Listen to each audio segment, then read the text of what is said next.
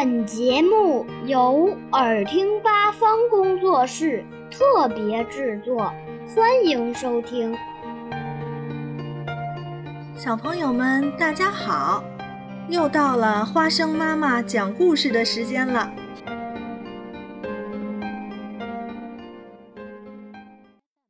今天我要讲的是小猪布兰德的故事。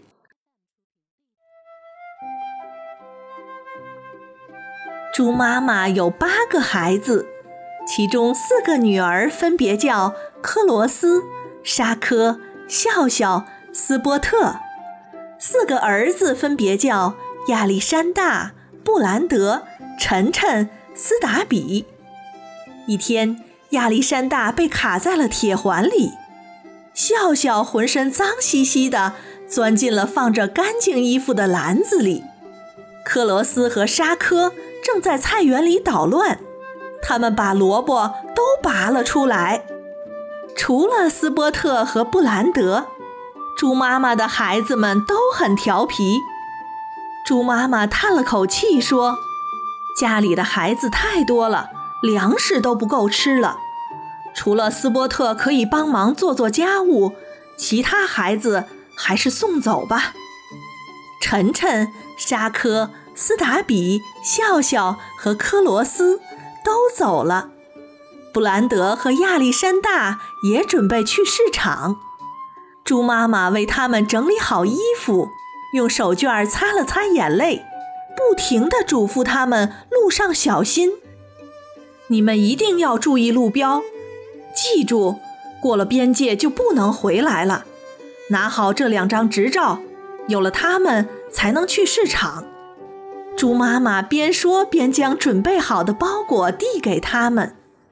他们俩出发了，没走多远，亚历山大就将自己的饭和薄荷糖吃完了。之后，为了能吃到布兰德的薄荷糖。亚历山大和布兰德大打出手，还不小心将两张执照混在了一起。不过很快他们就和好了，并继续向前奔跑。在一个拐角处，他们碰到了警察检查执照，可亚历山大却拿不出执照来。于是警察决定将他们送回农场，布兰德只好独自前往市场。其实市场并不是他们想去的地方。我希望能够拥有自己的菜园，布兰德说。这时，他却在口袋里摸到了两张执照。不用猜，那一张是亚历山大的。布兰德飞快地往回跑，想要追上警察和亚历山大，结果却迷路了。布兰德在森林里迎来了黑夜，他边哭边漫无目的地走着。一个小时后，布兰德发现不远处有一座小屋，便飞快地跑了过去。看来这是一间鸡舍，布兰德喃喃地说。于是他决定在这儿住一晚再走。布兰德很快就进入了梦乡，可没过多久，鸡的主人。派伯逊先生就提着灯，拎着一个大篮筐走进了鸡舍。他要抓六只鸡，明天一早送到市场去。派伯逊先生发现布兰德后，就将他和五只鸡一起抓进了大篮筐里。来到厨房，派伯逊先生抓出布兰德，将他的口袋搜了一遍。他不知道布兰德早就将薄荷糖和执照藏在贴身的衣服里了。派伯逊先生什么也没搜到。之后，他煮了一锅麦片粥，倒在三个盘子里，一盘给了布兰德，一盘留给他自己，最后一盘锁在了橱柜里。第二天，派伯逊先生带着他的母鸡们一起去了市场。临走前，他嘱咐布兰德守好家门，否则就让他好看。布兰德慢慢悠悠地吃完早餐，将农舍逛了一遍，发现到处都上了锁。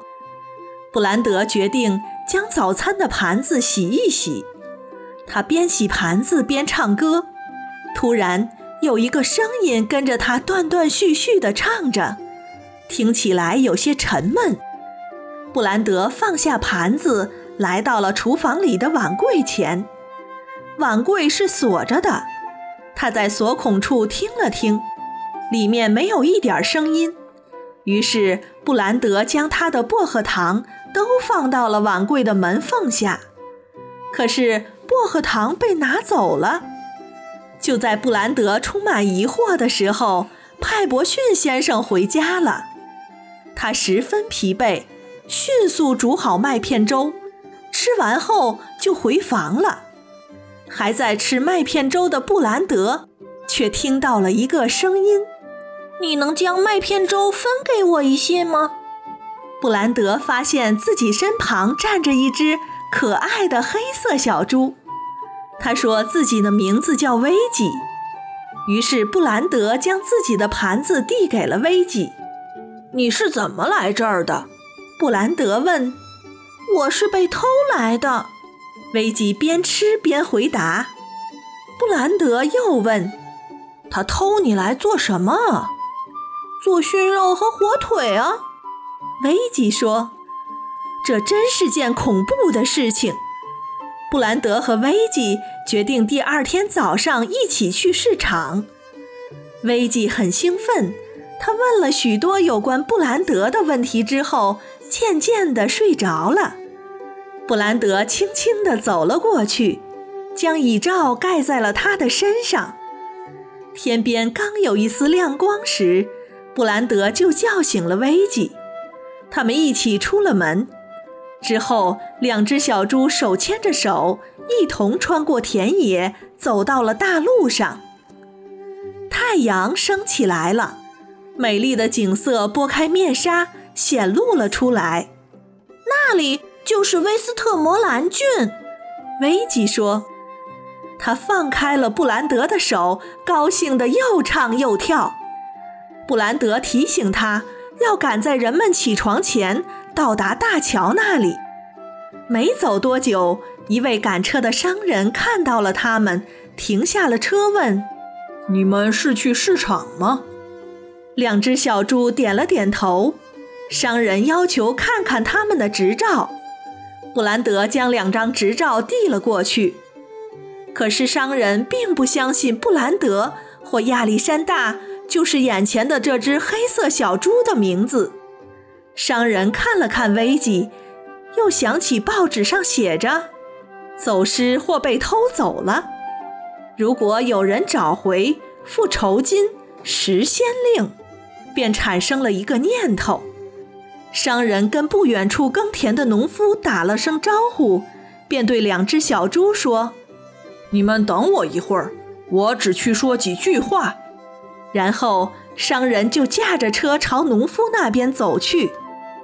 布兰德觉得情况不妙，于是等到马车走远后，拉着危机飞快地向山下跑去。跑啊跑，两只小猪穿过河床和草地，终于跑到了小河的另一边，又手牵着手一起走过了大桥。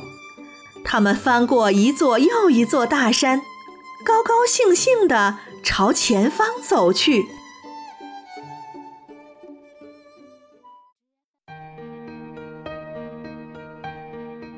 小朋友们想听更多有趣的故事，请关注微信公众号“耳听八方”，快来听听吧。